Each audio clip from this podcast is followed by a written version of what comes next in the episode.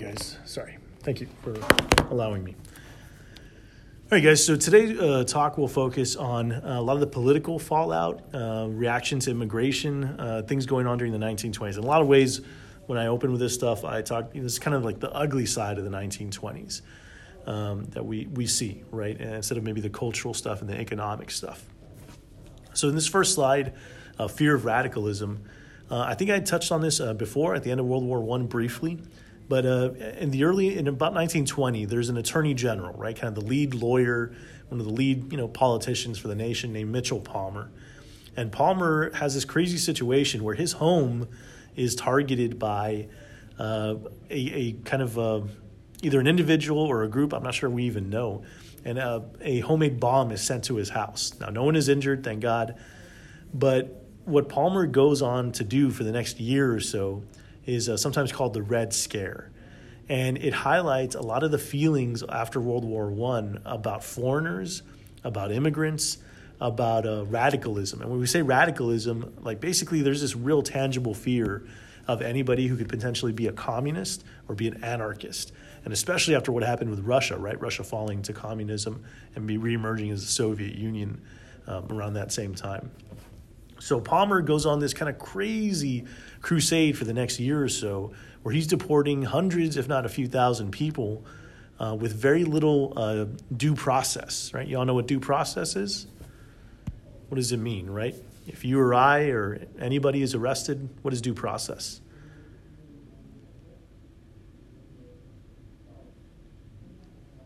Anyone? No one knows due process? Good to know. Just good to know your rights, right?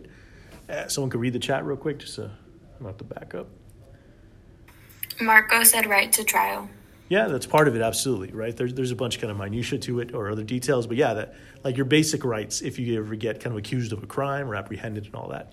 Well, Palmer doesn't really follow this. Uh, he's deporting people with very, very little, if any, circumstantial evidence and stuff like that. So we this is kind of known as one of the big witch hunts in U S history where you know, all this anti-immigrant sentiment and the feelings after World War One kind of coalesce to this, you know, year or so of crazy activity and paranoia on the part of the Attorney General.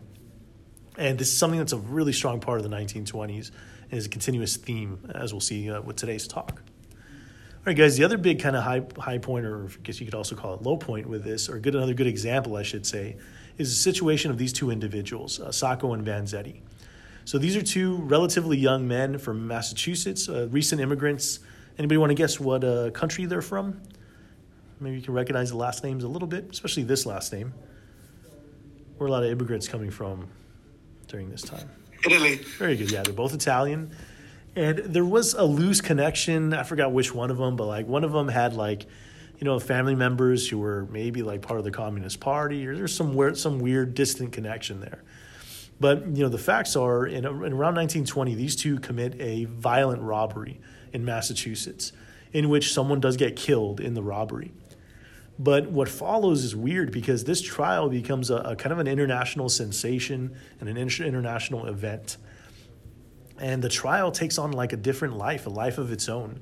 It becomes less about what they did and the robbery and the person they hurt and more about that they're Italian, that they're Catholic, that they're, again, maybe communists, that they're maybe anarchists, they may be anarchists. And, it, it you know, it's really kind of takes on a life of its own. And even people from Europe and all that were keeping tabs of this very, very popular um, trial uh, involving Sacco and Vanzetti. Now, it ends pretty uh, brutally. In nineteen twenty-seven, uh, they're committed, uh, they are uh, executed for the their murder and their role in the robbery. But you know, literally, like in the trial, the the judge is like calling them names and calling them anarchists. Like it's just, again, it just highlights how skewed some of the perceptions were uh, during that time, you know, even in, in that kind of setting and stuff. So again, that is the story of Sacco and Vanzetti and, again, you know, some of this anti-immigrant sentiment, this fear of radicalism of the nineteen twenties. I uh, can pause for a little bit. Does anybody have any questions about Palmer? And sometimes you might see this as the Palmer Raids, again, the Red Scare. Of course, red kind of, you know, symbolizing Russia, communism, and then Vanzetti and Sacco, you know, kind of a result of that time period and victims of that time period, um, you know, because of that fear of immigrants and so forth. Everybody's good? Okay. We're good. Cool. All right, guys, now a little bit on Prohibition, uh, some more detail. Um, so, again, Prohibition officially goes into effect with passage of the Volstead Act, uh, named after a uh, member of the, I think, the House at the time. Uh, I, think, I forgot his first name, but last name is Volstead. And so basically this is what gives the kind of federal government the power to enforce Prohibition, right? The banning of sale of alcohol, banning public, you know, bars, things like that. Um, and, you know, the big thing that I want to make sure you have clear, hopefully, is, you know, I know especially in popular culture and in the media, it seems like more people than ever were drinking in the twenties, especially if you watch movies like The Great Gatsby and all that. And, you know, in, in some respects, there's a not truth to that, but, you know, for some segments of the population, they are probably drinking more than they ever have before. But because of how, you know, um, prominent this law is and how widespread it is, you know, it does result overall in a decline of drinking, especially in the early years of Prohibition. Now, and it also depends, right? Like, uh, you know, one simple thing to kind of take into account is what happens to the price of alcohol, right? This is something that's now illegal, at least illegal to produce on a mass scale, to sell to the public, right, or to uh, give to the public. So do you think the price of something that is recently made illegal and you can't, you know, manufacture it, is it going to go up or is it going to go down, you think, during the twenties? Anybody, you can take a guess. It's okay to get it wrong. Um, that's what we're here for. What do you think? Something illegal. Again, booze is now illegal. So does it get more expensive or less expensive? More expensive. Absolutely, because there's more risk involved, right? If people are running a bar, if they're running whatever alcohol, rum, whiskey, doesn't matter. They're taking on a lot of risk because if they get busted, I mean, they're looking at jail time, all that. So, you know, it better be worth it, right, uh, to do it. And, and, of course, that causes price to go up. So this is why it's kind of skewed based on class, like middle, upper middle class, upper class, in a way maybe drinking more than they ever have before. But for working class people and all that, in general, uh, drinking numbers did go down during this time. Uh, you also have weird situations where, you know, since the government isn't regulating alcohol anymore, you know, a lot of people are just making booze and then selling it to the public. And uh, I've seen some crazy numbers that, you know, in about that, those ten years, ten to thirteen years, as many as like maybe a thousand people per year uh, died from drinking kind of like tainted alcohol, right? From, um, you know, people putting stuff in there that maybe shouldn't have been and, and resulted in people getting sick and, and dying and so forth. So uh, kind of fascinating. And again, ultimately, right, it fails, crime's on the rise. You know, the big last kind of nail in the coffin is uh, the fall of the stock market and the beginning of the Depression in nineteen twenty-nine and the belief that, hey, if we allow booze again, right, or if we uh, straighten our, our stuff out here, It'll it'll act as a little bit of a, you know, a pickup to the economy at a time when, you know, jobless rates and all that are an all-time high around that time period. So again, I always tell students a really fascinating little social experiment and doesn't quite work out as they envision. And, uh, you know, it'd be interesting to see if this ever picks up steam again or something close to it. Um, but again, it's always a question of enforcement, right? Can you enforce uh, as, as drastic of an act such as this, such as Prohibition? So kind of fascinating. Any questions, concerns, or anything I can clear up? No questions. All right. All right, guys. So unfortunately now we have to talk a little bit about the K K K. Of course, what does the K K K stand for? Anybody know the full name of this group? Ku Klux Klan. Very good. And when did they originate or when were they founded? I guess what time period in U S history? Roughly, you don't have to know like the year or anything. That's that's okay. But after what big event in U S history? We should hopefully at least know that. All I know is it was in the eighteen sixties. Yeah, so yeah, basically you know, after the Civil War, right? So the K K K is sort of like a remnant. It's literally founded by a former Confederate officer, a guy named Nathan Forrest, and uh, you know initially right used during Jim Crow or late eighteen hundreds. To intimidate African Americans, right, to not let them vote, committing atrocities, right, lynchings, all that stuff across the South. Uh, one thing that people find really surprising, and the whole reason we're talking about them today, is uh, how they fit into this kind of anti-immigrant and these f- kind of clashing views and uh, ideas of the nineteen twenties. Um, and people are really surprised by this, but the, the kind of heyday or the prime of the K K K, as far as number of members, it's not right after the Civil War. It's not in the eighteen eighties, eighteen nineties. It is the mid nineteen twenties. Uh, I think as of like nineteen twenty-five, there were five million active paying members of the Ku Klux Klan in this country, right, in the United States. And it's kind of crazy because, in a way, what the K K K represents is, you know, a kind of like trying to hold on to a traditional view of America and keeping a very nativistic or nativism, native view of America. Of course, we're not talking about natives as far as Native Americans. This means it's weird, like this movement to kind of keep America American, Protestant, white, things like that. And what's going on is, you know, the influx of immigrants, such as, you know, the Italians, such as these other groups that many deem as, you know, uh, you know, lesser, are changing things, right? African Americans moving to the north, changing things. And a lot of people feel threatened by this. So that's kind of why the K K K gets so much popularity in the nineteen twenties. And I just felt like it was important to talk about this because, you know, everybody, or a lot of people know about jazz, know about a lot of stuff from the twenties. Most people have no idea that the K K K was at its peak, you know, right around the mid nineteen twenties. Uh, so, so pretty, pretty crazy, pretty uh, fascinating. Now, as far as targets and practices, of course, you know, intimidation, violence, murder, burnings. Um, now, again, it doesn't mean they were necessarily more violent than they usually had been, but the kind of targets are changing. You know, to give you an idea, you know, uh, uh, Catholics, right, could potentially be targeted. Women, right? Um, the idea of like the flappers, right? And a new type of woman that is, uh, you know, not so much like the keeper of the home anymore, all that stuff, right? That challenges a lot of these old, you know, white Protestant views of what is America and what is traditionally kind of American and all this stuff. So we always think of maybe African Americans as being the target, and rightly so. But um, you know, anything basically different, anything non-Protestant, anything uh, non-white, that could potentially be targets of the K K K. Uh, again, uh, some of these peaks, I forget what year the uh, demonstration was, but I want to say around nineteen twenty-four, there was a massive K K K demonstration in uh, Washington, D C, uh, tens of thousands of members parading through the streets of D C, And uh, that's kind of the ultimate symbol of, you know, uh, kind of the, the, the peak of the, the Klan during that period. Now, the good news is, in that same span, basically, by the time the Great Depression starts, the K K K is almost, I mean, it's, it's not gone, right? It's still around today.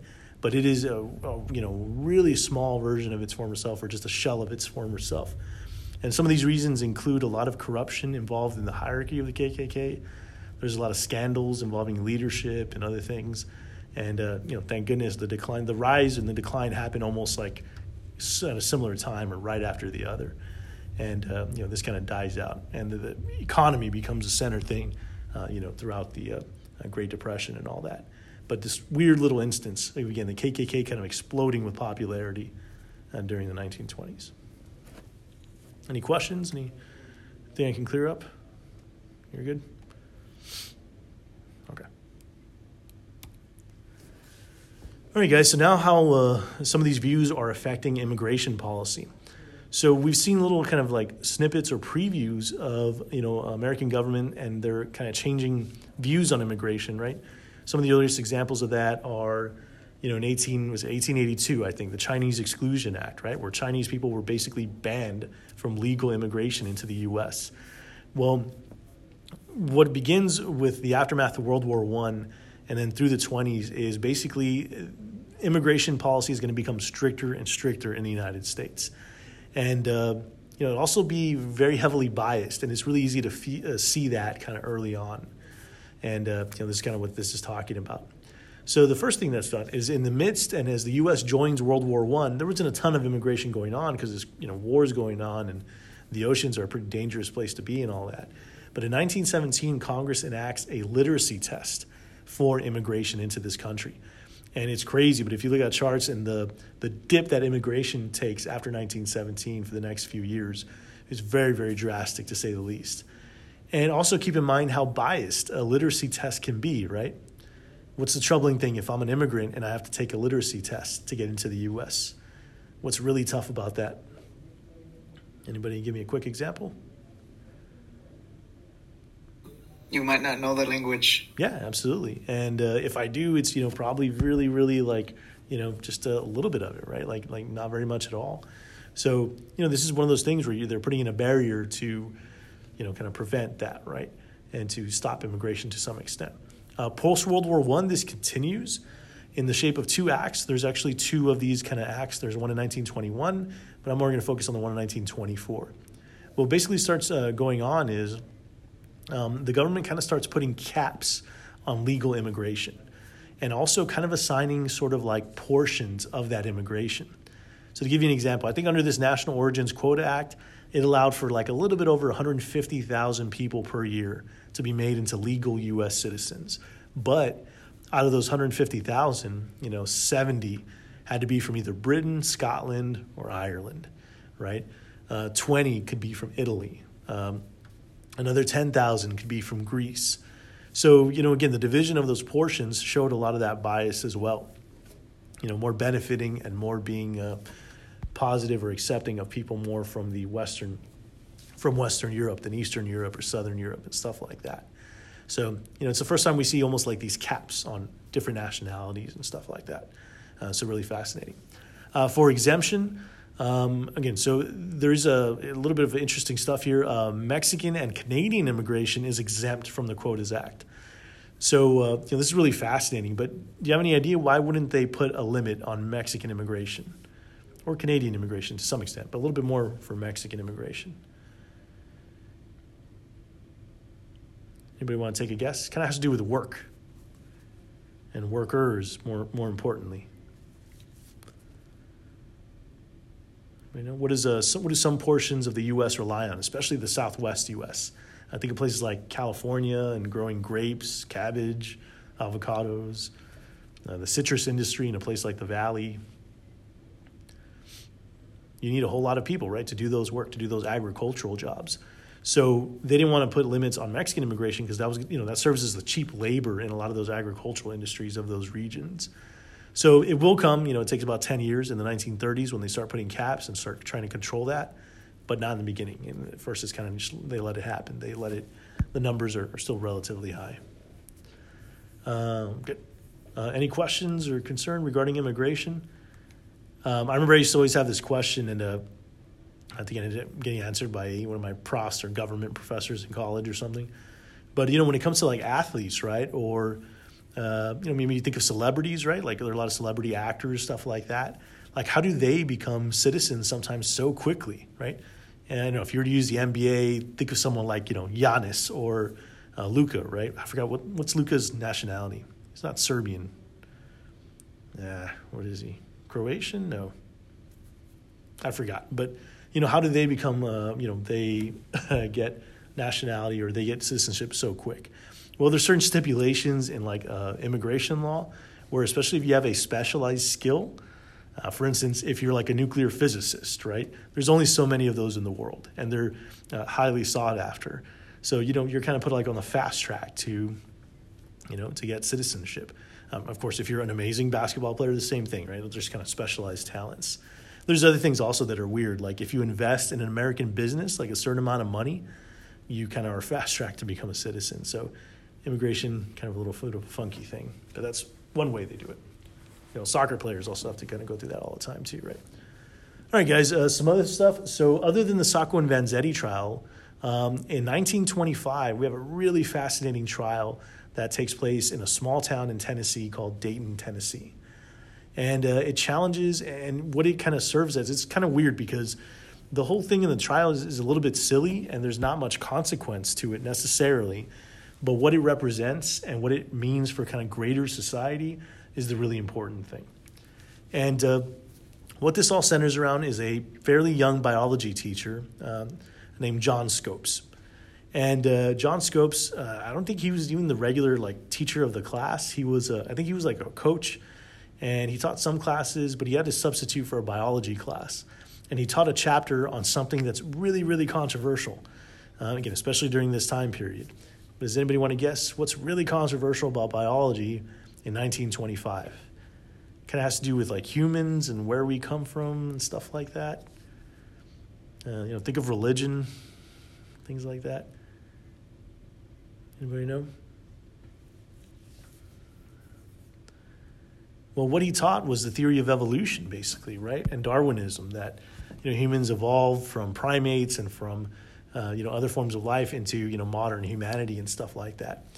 Now, this became a really big deal because there was something in Tennessee called the Butler Act that literally stated that the only kind of thing you could teach uh, in public school was creationism. And if you don't know, again, kind of a fancy way, creationism is basically the traditional kind of Christian teaching of the origins of humanity, right? So again, anybody know what are those name of those first two humans, right, that God created, and the apple and the snake and all that stuff? That's creationism. Anybody remember what are the names of those two humans? Original sin, all that stuff. Nobody knows? Adam and Eve, right, and kind of that stuff. So, you know, again, uh, John Scopes teaches about evolution, knew what he was doing, and then uh, eventually basically the, he's uh, charged with a misdemeanor for, I forgot the exact violation of the Butler Act and all that. So what happens in this small town is over the next, uh, you know, week or the week they have the trial, I think it was a little bit more than a week actually, it becomes like a big national event. Um, lawyers come in from outside of that town to represent both sides. And it becomes a showdown of like modern thinking, science, right? Evolution versus fundamentalism, uh, you know, traditional Christianity and creationism. And uh, everybody's kind of infatuated by it. And then the lawyers don't, uh, they add to this because the guy who's kind of uh, prosecuting or helping prosecute is a guy named William Jennings Bryan, a guy who has run for president, who was a Secretary of State under Woodrow Wilson. And then the guy defending John Scopes, or one of them, is a guy named Clarence Darrow, who is super popular, one of the most popular lawyers of that time period. And he was also a leader of the Socialist Party, and he had also run for president two or three times, never won. But, uh, you know, it becomes kind of like a big event, and uh, media coverage all over the place, you know, all that stuff. And I'll show you some visuals from it later. But again, it's highlighting how the country is changing, right? And how, you know, some of these changes are being kind of challenged and, uh, uh, you know, are, um, are coming to the surface and stuff like that. So again, it's called the Scopes trial. Sometimes you might see it as the Scopes monkey trial. And again, that's why here they're being depicted, right? Because again, the big argument was evolution or creationism. And is it okay to teach evolution in schools and all that stuff, right? That was kind of the big question. All right, guys, this little kind of home stretch uh, at the end focuses on the politics and the political leadership of the twenties. So the main thing you need to know is that the twenties are dominated, in fact, most of the early nineteen hundreds are dominated by Republicans, right? Uh, remember, ever, way back since McKinley, McKinley was Republican. Then we had Teddy Roosevelt. Then we had Taft, also Republican. Woodrow Wilson is kind of the one odd man out. And then the next, you know, few presidents, continuously Republican, Republican, Republican, until F D R wins in nineteen thirty-two. Now, so why are Republicans dominating? So uh, the first Republican to take over in the twenties, uh, first part of the decade, is uh, Warren G. Harding. And what he kind of preached to the American people is, is kind of telling them what they wanted to hear. And his whole kind of slogan or sort of platform platform was called the return to normalcy. And, you know, that, that kind of summed up a lot of the feeling of a lot of Americans is they were done with World War One, right, done with the nineteen eighteen pan, flu pandemic. Um, they wanted things to just kind of go back to just being about domestic issues, about, you know, our own country, right? Let's focus on making the economy better and this and that. And that's what people wanted to hear. Now, unfortunately for Harding, he gets a little bit wrapped up into some scandals. Um, one of his key, I believe it's his attorney general and another uh, of his key kind of advisors get wrapped up in something called the Teapot Dome scandal. I won't get too crazy detailed, but basically they were involved in like some bribes and this company who wanted access to land in California and Wyoming for oil. And they were given kind of like, you know, bribes and things like that to allow that land to be accessed and to Uh, you know, be uh, drilled for oil. And one of those locations is Teapot Dome, Wyoming, hence why it's called the Teapot Dome scandal. Uh, so he gets, he doesn't get like implicated, but he has to, you know, like force those two guys to resign. I think one of them even faces jail time, and the Republicans take kind of a little bit of a hit. Now, the bad thing for Harding is, you know, after that scandal and the dealing with that, he suffers a massive heart attack in nineteen twenty-three and passes away. So, of course, line of succession. Uh, his Republican vice president, Calvin Coolidge, takes over. And then having that year under his belt, Cool, Cool, eh, Cool, I was trying to combine his first and last name, sorry. Coolidge has a lot of the traction needed to win the next presidential election in nineteen twenty-four. So Coolidge getting that last year, and then he wins his own term in nineteen twenty-four. Now, the, the end of the decade is capped by the emergence of Herbert Hoover, who was seen as kind of like a big riser in the Uh, Republican Party, very intelligent, had a good amount of experience in government, and uh, you know, seemed like he could probably win the next two elections relatively easily. Of course, what the Republicans had no idea was about to happen, right, is what is about to go down in nineteen twenty-nine when the stock market crashes and all that stuff. What is that really huge event that precedes World War Two?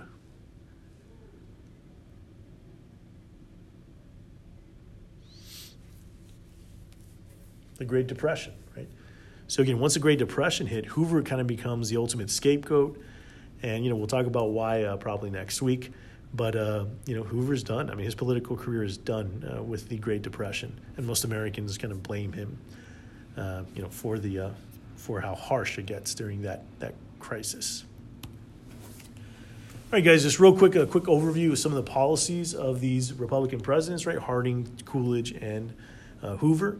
So they tended to have really high tariffs, uh, protective tariffs. So the idea was, you know, again, the same feelings of isolation, right?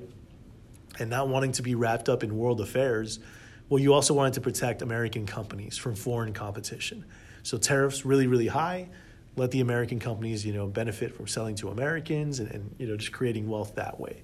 So tariffs very high during the nineteen twenties. Uh, taxes uh, tended to go down for the most part, um, especially for businesses and things like that. You know, one thing the Republicans will hark on is feeding the economic growth, allowing companies to kind of do their thing, and, uh, you know, stimulating the economy is kind of what they tried to do and wanted to do. Uh, one of the other goals was reducing government spending and reducing the overall size of government. You know, one thing that happened to us during World War One, and it actually happened again in World War Two and the Depression, is the government kind of like gets bigger and bigger and has a bigger role to play in American life. So this will... Um, you know, kind of be reduced a little bit by these Republican presidents of the twenties.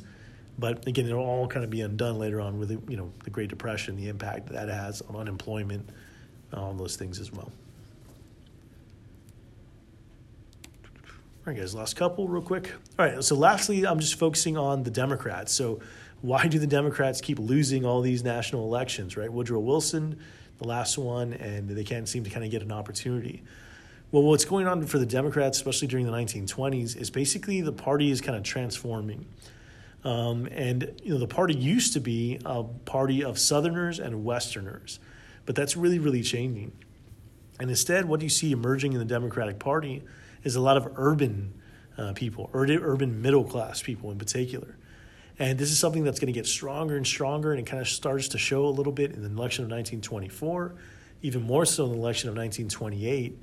And, uh, you know, by the time F D R is voted in, um, you know, that's what gives F D R such of, a, you know, a power and all that is, you know, the view that he's dealing with the Depression, and he has the support of the major cities around the country. And so that is why, anybody know how many presidential elections Franklin Roosevelt won? It's he's the reason why we have a constitutional amendment, right? Is it twenty-two? And, of course, you and I know, right? How many pres- how many terms can a president have legally in this country? Two. Very good, two. Anybody know how many F D R won in a row? And that's that he passed away at the beginning of the last one. Uh, if not, he would have been president for like twenty years. Uh, but he won four straight elections. So, you know, he's the reason why they made that. Now, part of that is the time. Again, we have, we're dealing with the Great Depression, and then, you know, kind of the tail end of that, or, you know, uh, ten years, more than ten years into that, you have the breakout of World War Two. So just kind of a crazy set of events. Um, again, just reiterating here, again, in these two elections, twenty-four and twenty-eight, uh, Al Smith will lose. He's the Democratic candidate. But again, even with Al Smith, the guy who ran for, as a Democrat before F D R, you see some of the inroads being made with urban uh, voters and stuff like that. You know, if you go back to look at the Hillary-Trump election, or even to the Biden-Trump uh, election, you know, you'll still see some of these elements where, you know, a lot of the cities are, are voting Democrat, right? But the countryside voting Republican. And so, you know, in a lot of ways, the political fallout of this stuff is kind of still continuing to modern day and having big, big effects. Uh, but again, kind of cool to see how old this or how long this has been around. All right, guys, uh, any questions, concerns over the trials, over any of these? Let me stop the, the recording real quick.